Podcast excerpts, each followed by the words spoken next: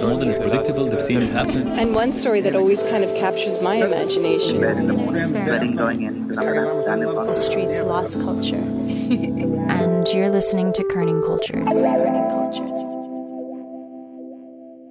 Hey guys, it's Hebah, and this is Kerning Cultures stories from the Middle East and North Africa and the spaces in between. Today's episode comes from contributor Ahmed Twaij, and we'll be doing things a little differently today. Ahmed will be looking at an often overlooked issue in the Arab world racism towards black Arabs. Through a series of short stories, Ahmed explores the racism in his own community, taking us from his roots in Iraq through to modern day slurs still commonly used in many Arab communities around the world today. Here's Ahmed. In today's episode, I decided to undertake some sort of self reflection and research a topic many of us assume Arabs are not culpable of. But unfortunately, we are. It's a topic that has come to the forefront given the Black Lives Matter movement and its global impact on addressing racism. It's been an issue in the background for decades, but on May 25th, 2020, George Floyd, who was not armed, died on Monday. George Floyd's murder once again brought the issue of race and racism to the forefront of our discussions. As outrage spreads over the killing of George Floyd in the U.S., protesters have taken to the streets around the world. There have been violent scenes across the United States in response to the death. As Arabs, we often see this as being white America's problem. But this is not just a Western issue, but affects communities worldwide. Rarely have protests over deaths in custody drawn so many Australians. Thousands of people have gathered in Berlin city center.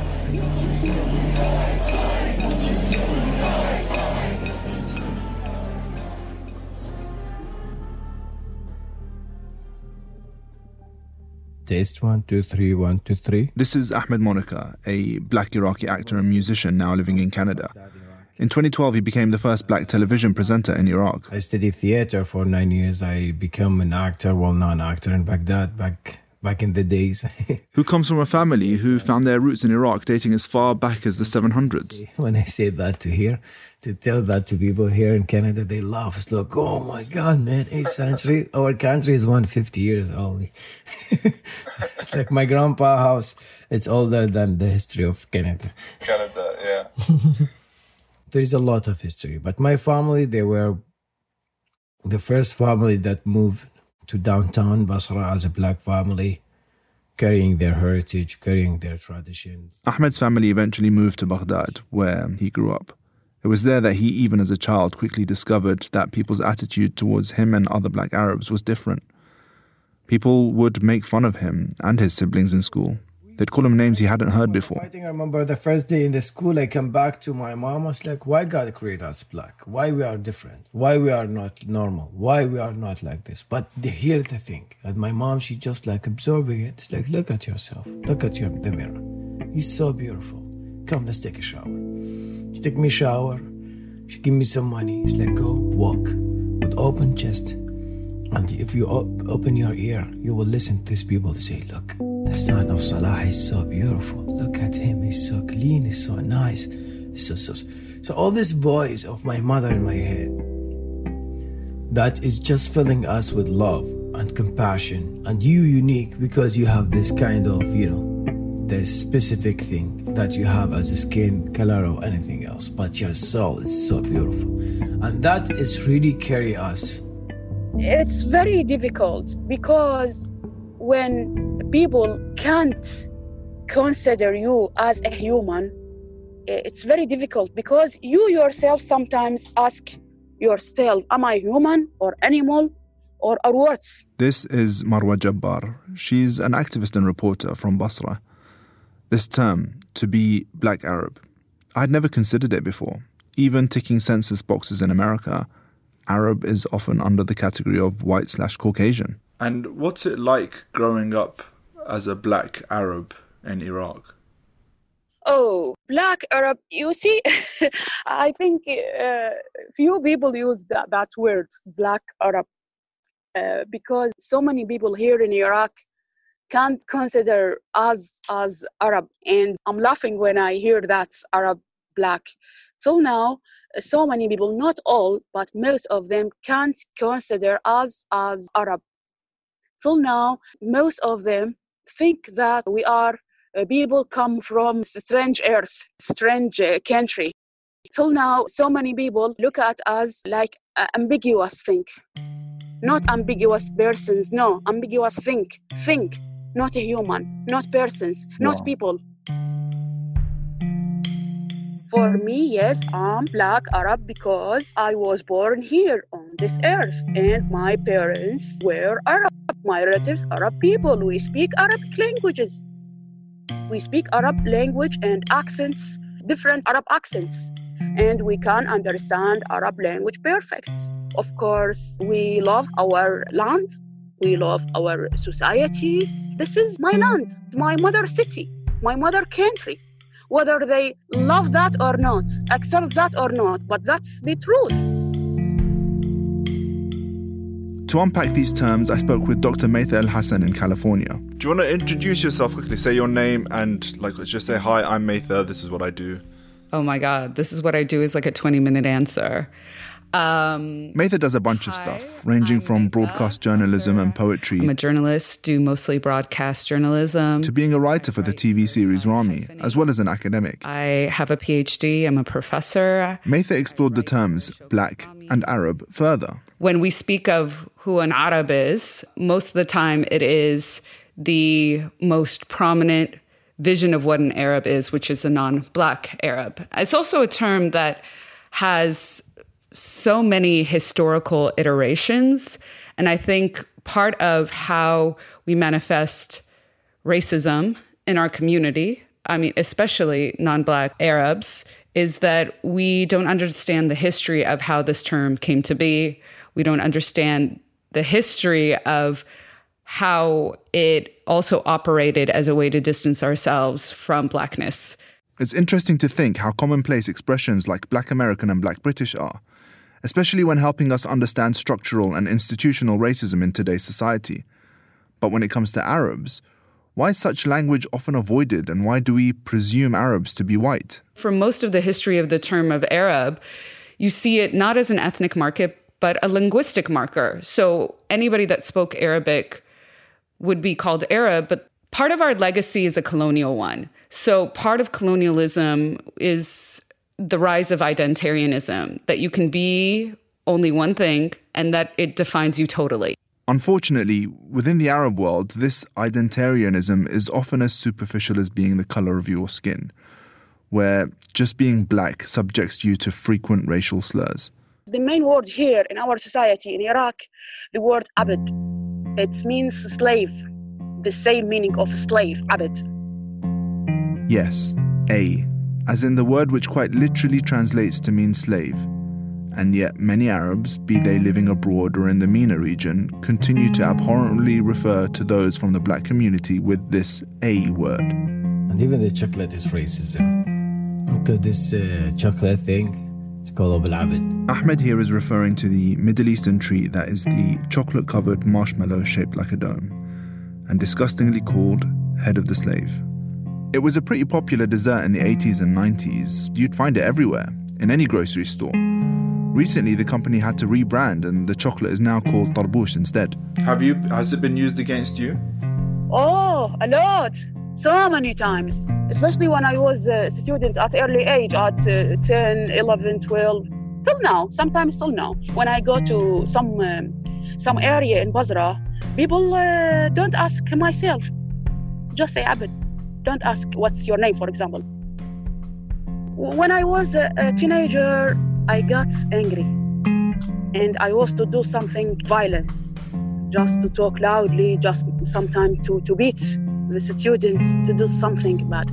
But now, at that age, of course, now I just talk and say, I'm not Abid. I'm a person. I'm a human. My name is Marwa.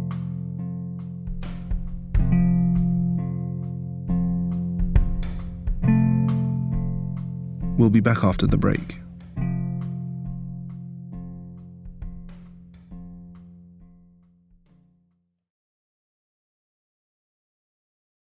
I myself am of Iraqi background and have witnessed firsthand how racist Arab society can be. To this day, some Arabs, including those living in English speaking countries, have migrated the racial slur with them and continue to refer to members of the black community as this A word. Yeah, I remember this day, one day, this guy just saying it and running. So I run behind him, it's like crazy. Just I wanna, I wanna punish him. Just I wanna like, wanna stop him. And he was laughing, he was like making fun, he didn't mean to, are kids, he didn't mean to hurt me like that. So I was hurt. I distinctly remember the first time I came across the colloquial meaning of the word. I was a teenager at the time, it was the summer of 2006, and there I was glued to one of those bulky flat screen televisions, passionately watching England play Trinidad and Tobago in the FIFA World Cup. It was the end of the school year, and I was enjoying the game in the comfort of my home with my younger brother. And I remember that match for a couple of reasons. Firstly, Steven Gerrard, a footballing idol of mine, scored a screamer in the final minutes. And secondly, my late grandmother, who grew up under British ruled Iraq and was on a visit from Baghdad at the time, asked me which team was England. Excited my gran had finally taken an interest in the sport, I replied, the team playing in white. And let's not forget, this is a team full of black English players, from Rio Ferdinand and Sol Campbell to Ashley Cole and David James. My grandmother, ever so casually, replied, I didn't know England had so many Abids. I paused for a second. It took me a moment to register what had just been said. I didn't know what to say, I was rendered speechless. The root of the A word as a racial slur, and you can probably guess from where it's derived, is because for centuries before the transatlantic slave trade, Arabs partook in enslaving Africans. So you find that black Arabs have been part of the region for centuries, going as far back as pre Islamic Arabia. They now make up a significant minority in many countries, from North Africa to the Gulf. Even Sudan, a majority black Arab country, has been labeled by the color of its people's skin. The name Sudan comes from Bilad al-Sud, or the land of the blacks. What's worrying is that these racial prejudices have somehow managed to persist in Arab culture, even after migrating out of the Middle East. I have now heard the A word used from Baghdad all the way to California. The N word has been pushed out of most English dialogue, Yet within Arab circles, the A word is still far behind. To counter this, Maytha has been working on a campaign called Drop the A Word, addressing the issue. Well, we all know words that are better left unsaid. 7 Action News reporter Andy Choi shows us in the Arab community, there's a movement to strike one word. And we started in response to seeing online that Arabs were using a term to talk about black people. Some Arabic people around me say uh, the A word, the A word. When people come from a Muslim background and use this term like Abdullah, um, Abdul Fattah, the idea of slave of is servant of God. But Arabs would use that to talk about black people, not as servants of Allah, but to describe them as slaves. I can't say it. It's like a very bad word.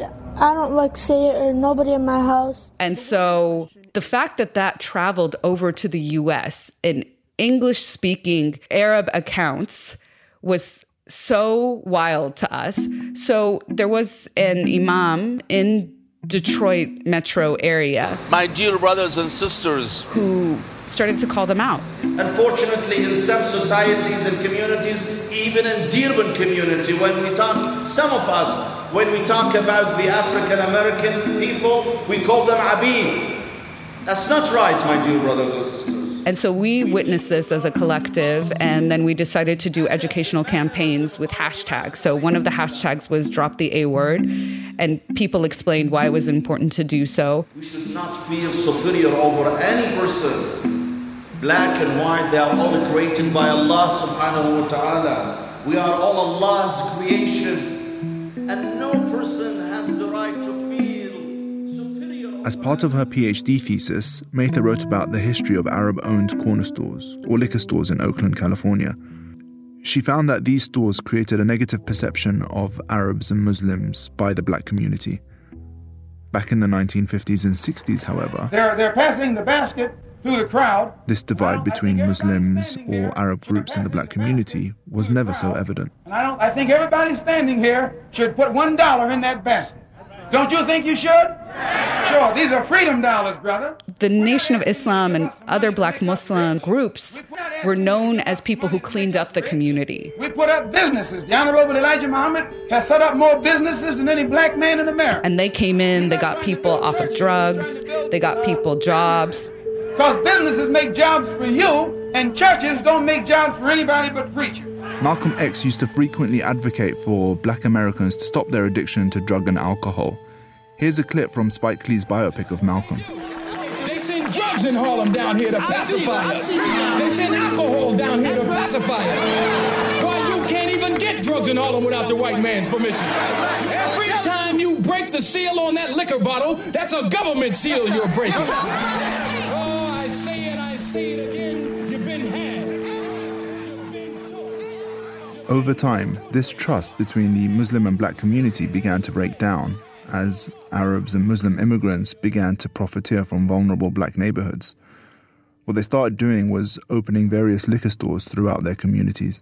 And then when you had Arab Muslims coming in with liquor stores, with hard liquor, with single cigarettes, with lottery tickets, with all this sort of stuff, then there was a shifting image around the Muslim in their neighborhood. Now it's this brown foreign other who's selling them things that don't contribute to the betterment of their community. And so, in predominantly black neighborhoods, like the one Maytha wrote her thesis about in Oakland, California, Arabs started to become associated with these corner stores, which began causing a divide between the communities. And it became such a problem. There was growing tension between the black community, which included Muslims and non Muslims, and also the predominantly Arab Muslim community because of these liquor stores. And so I've been, as I said, screaming at the top of my lungs around it because it's been one of the biggest obstacles to solidarity. Now, fast forward to 2020, and here we have Arabs who have bought into this structure of profiteering off the black American community for their own financial gains, as well as contributing to gentrification. Absolutely, and that's that's the hard part. And that's what I mean about this Arab merchant class that creates wealth through literally extractive capitalist politics around either black labor or black wealth. But then here we come now to 2020, May 25th, and the store owner of the store that called the cops over an alleged $20 counterfeit bill is an Arab Muslim guy. And so that's how it all links back Arabs, racism, George Floyd. Well, the owner of the South Minneapolis convenience store where police first made contact with George Floyd is speaking out. Uh, Mahmoud Abumayyaleh says that he is with the community and wanting justice for the Floyd family. The family owned business has come under fire after a phone call to police about the passing of a counterfeit $20 bill. Of a counterfeit $20 bill that Floyd used to buy a pack of cigarettes. The guy who did own Cup Foods, which is the store that called the cops, was known as being heavily involved in the community for 30 years and even employed people from the community, which was rare. So, how long has your family been in this community here? We started in 1989. I was five years old. It's been my first ever and only job. That's Mahmoud Abumayyaleh, the store owner of Cup Foods. He declined an interview for the story because he felt he had received too much negative press since George Floyd's death. He wasn't present at the time when the police were called over the counterfeit bill, but has since explained how important his relationship with the community has been for him. When we first opened up, the community welcomed us. Um, we've always enjoyed being here. We've always known people, and they've always had our back. They've always respected us, and we respected them. And we know people that are now grandparents that when they began coming to our establishment, they were just kids or teenagers. But he didn't think about creating a cultural contract that didn't involve the state when there were issues that arised. The staff that called the police followed protocol. When he identified the bill was fake, the patron was out of the establishment. Most of the time, when patrons give us a counterfeit bill, they don't even know it's fake. So when the police are called, there's no crime being committed. They just want to know where they got it from. And that's usually what takes place. There's an important distinction to be made here. Mahmoud's intention has never been to report the individuals for using a counterfeit bill. In fact, for every 10,000 genuine bills in existence, a counterfeit bill exists too. Most people don't even know they're carrying one. The intention was only to alert the authorities that a counterfeit bill is even in circulation. We want to extend our, our condolences to the George Floyd family, and we want to express our feelings about what transpired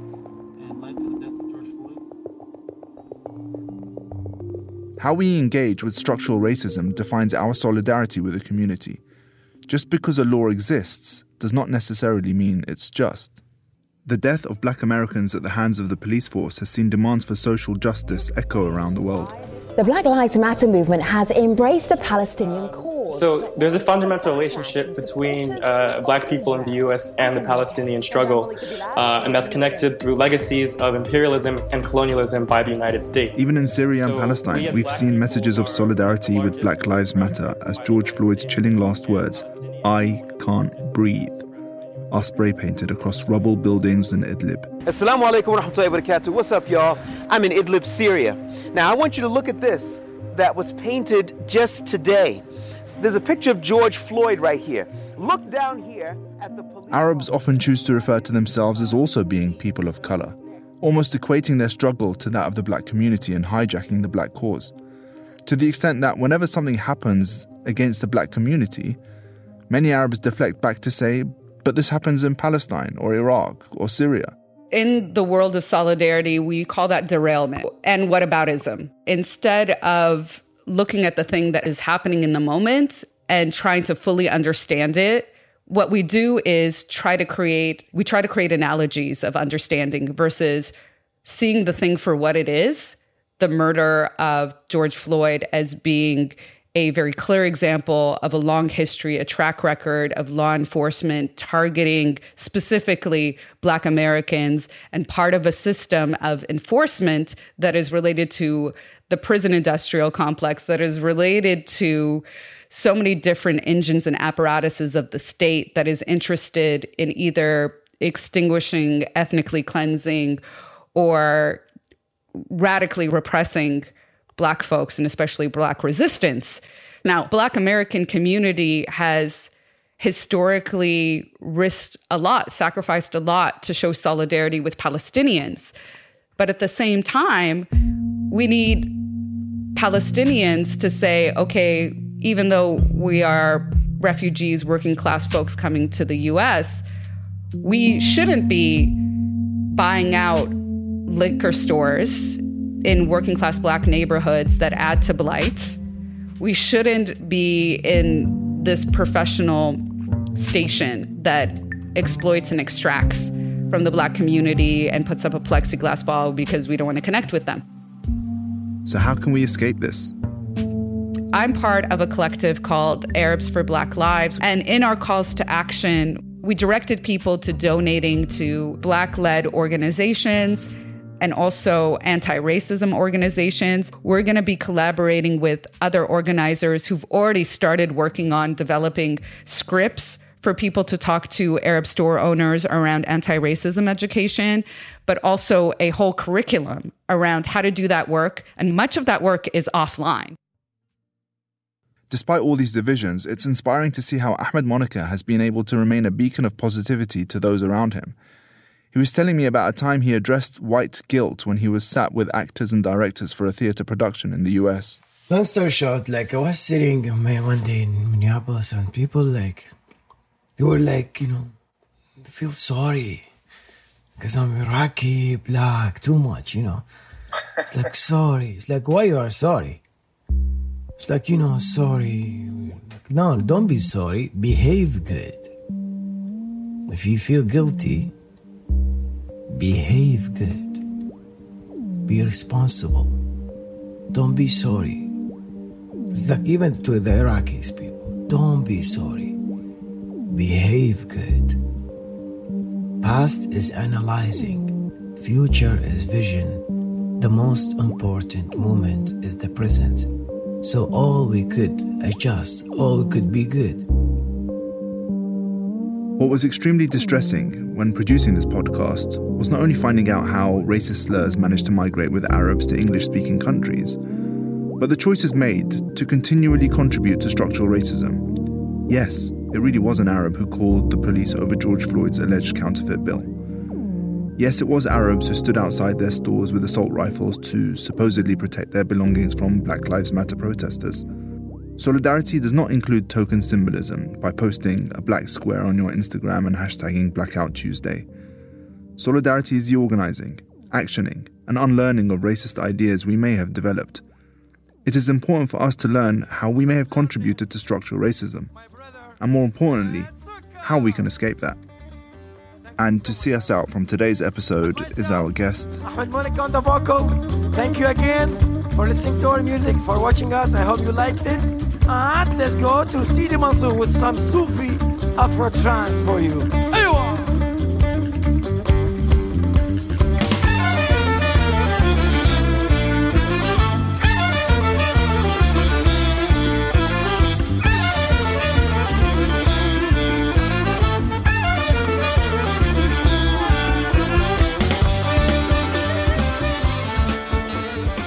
This episode was produced by Ahmed Twaij with editorial support from Dana Ballout, Nadine Shakir, Zaina Duidar, and Alex Atack. Fact checking by Shraddha Joshi, sound design by Alex Atack, and mixing by Mohammed Khizat. Music in this episode was by Ahmed Moneka and Blue Dot Sessions. Special thanks to Noon Saleh and Sorel Hassan for being awesome as always, and our marketing director is Bella Ibrahim. Kerning Cultures is a Kerning Cultures Network production, which means that in addition to this podcast, we have seven other shows in Arabic and in English that we think you'll love because they're all great. Everything from love stories to thriller fiction adventures. Just Google Kerning Cultures Network and you'll see the full list. Thank you for listening, as always, and we'll be back with a new episode in one week. Take care.